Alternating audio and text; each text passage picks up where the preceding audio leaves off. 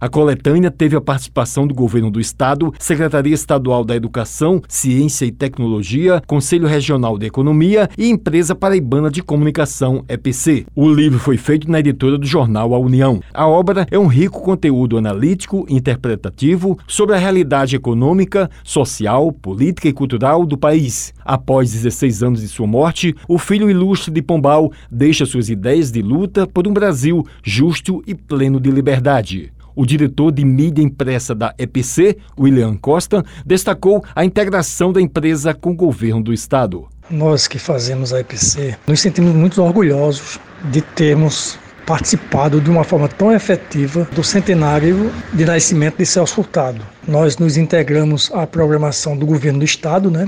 E o resultado desse nosso trabalho foram os livros a trilogia Celso Furtado, A Esperança Militante, o livro Pensar o Mundo, Para mudá-lo. E agora, O Paraibano de Celso Furtado, centenário de um pensador genial, que também chega às livrarias virtuais. Nos próximos dias, creio que estará também nas livrarias físicas, com o selo da Editora União. O escritor Rômulo Polari disse como foi a elaboração da obra do centenário do Paraibano. Essa obra foi planejada em fevereiro de 2020 e com muita satisfação estamos vendo hoje o produto colocado para a sociedade, né, que é um livro substancial, com conteúdo muito relevante, que abrange toda a obra e grande parte da vida de Celso Furtado, colocada à disposição dos paraibanos e do Brasil como um todo.